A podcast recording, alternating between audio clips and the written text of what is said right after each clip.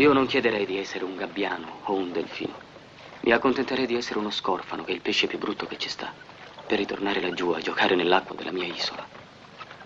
Ma ricordo che allora, certe volte, pigliavo la barca per andare a cercare mio padre in altre isole o continenti.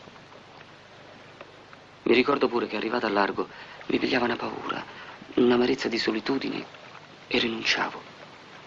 Tanto era inutile la speranza di ritrovare mio padre perché non sapevo mai dov'era. E poi lasciando l'isola io lo potevo perdere per sempre, perché solo là c'era una certezza. Prima o poi lui sempre ritornava.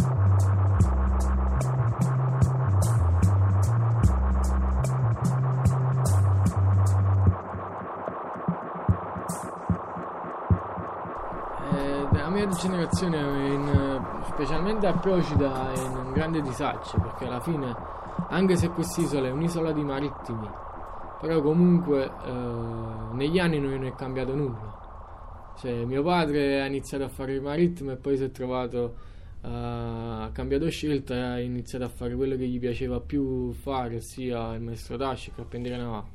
Però comunque ha iniziato nel navigare e dove anche io ho iniziato nel navigare non mi è piaciuto continuare il mestiere di mio padre. È come se uno sia costretto a fare a prendere quella strada perché non c'è alternativa. Sull'isola, almeno a Procida, non c'è alternativa, non c'è mai stata un'alternativa. E quindi oggi il giovane tende a navigare perché purtroppo è l'unico mestiere che può darti da mangiare.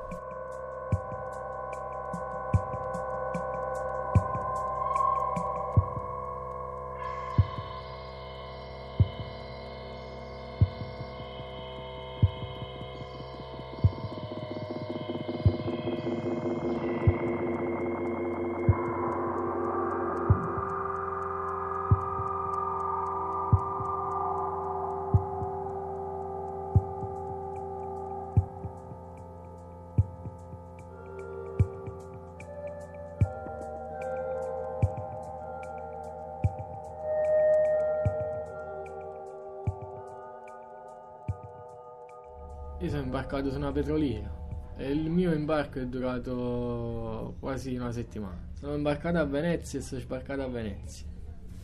Cioè, non, non mi è piaciuto non perché eh, si stava male, ma eh, sono, sono andato a bordo e ho iniziato a pensare al mio futuro.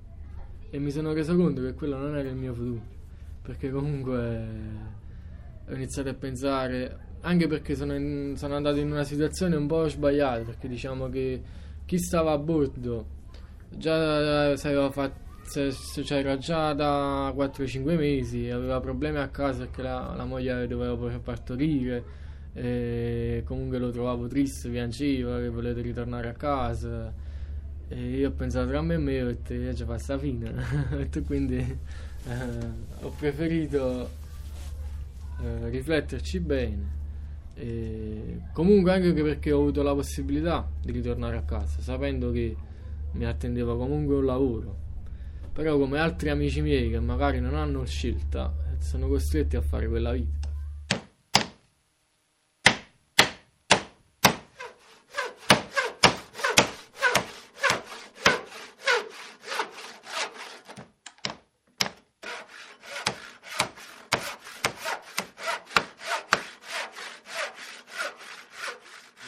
Mestiere che mio padre uh, si è creato praticamente da solo, uh, comunque imparando e acquistando uh, tutte le cose possibili per poter andare avanti in questo mestiere, è il maestro d'ascia, lavorare alle barche.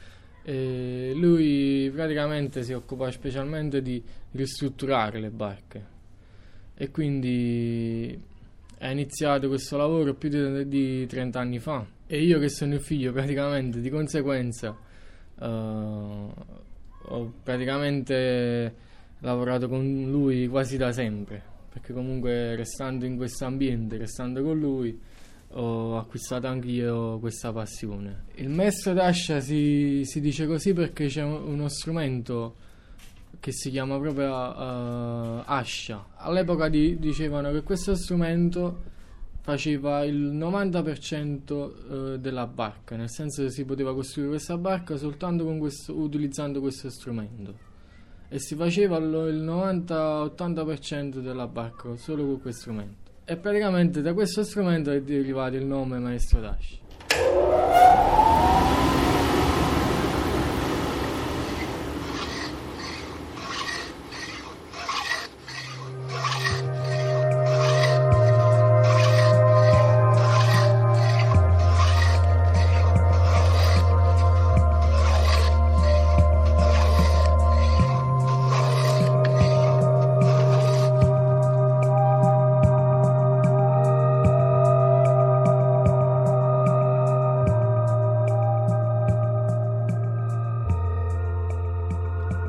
Dashi.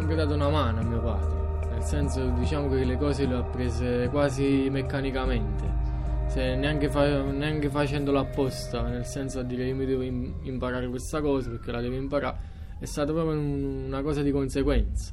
Cioè, sono stato talmente abituato a fare determinate cose che alla fine le ho imparate senza volerlo. diciamo, eh, senza volerlo nel senso eh, che l'ho apprese come qua si dice quando una, cosa ce l'hai nel sangue, istintivo praticamente.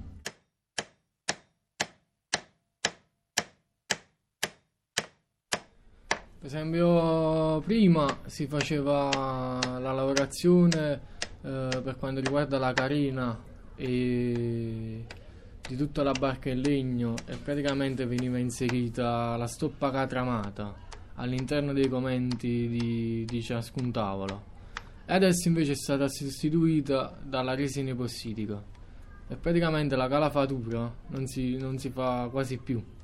E quindi è venuta sostitu- sostituita proprio da, dall'avvento della resina epossidica dei prodotti nuovi che ci sono. È un bene perché comunque la resina epossidica riesce a fare cose che magari la, la, la, la stoppa non, non riusciva però si sono persi alcuni valori che, tipo la calafatura, i mastri calafati che prima faceva, erano addetti solo a fare quello, eh, solo la calafatura delle barche. Aveva la funzione di impermeabilizzare la barca, di non, di non farla affondare, di non, fare, non fargli far, fare acqua.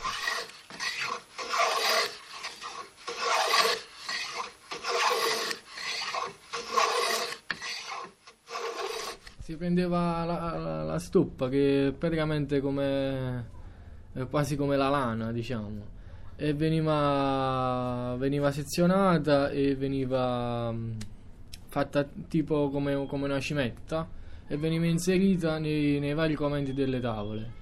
Dopodiché una volta inserita nei commenti eh, veniva eh, cioè prima di inserirla nei commenti veniva catramata e, e dopo veniva chiusa successivamente con catrame nelle antichità oppure oggi eh, con lo stucco ossia litopone e gesso induratore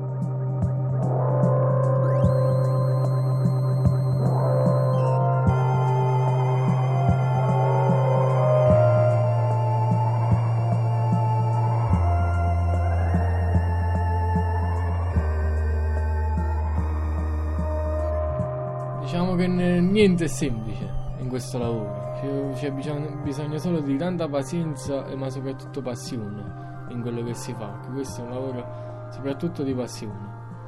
E a bene o male il meccanismo è sempre lo stesso. Cioè non, non c'è una parte più difficile, una parte più semplice. Perché una volta capito il sistema e come si fanno le cose, è solo un lavoro di pazienza, eh, non di difficoltà del lavoro.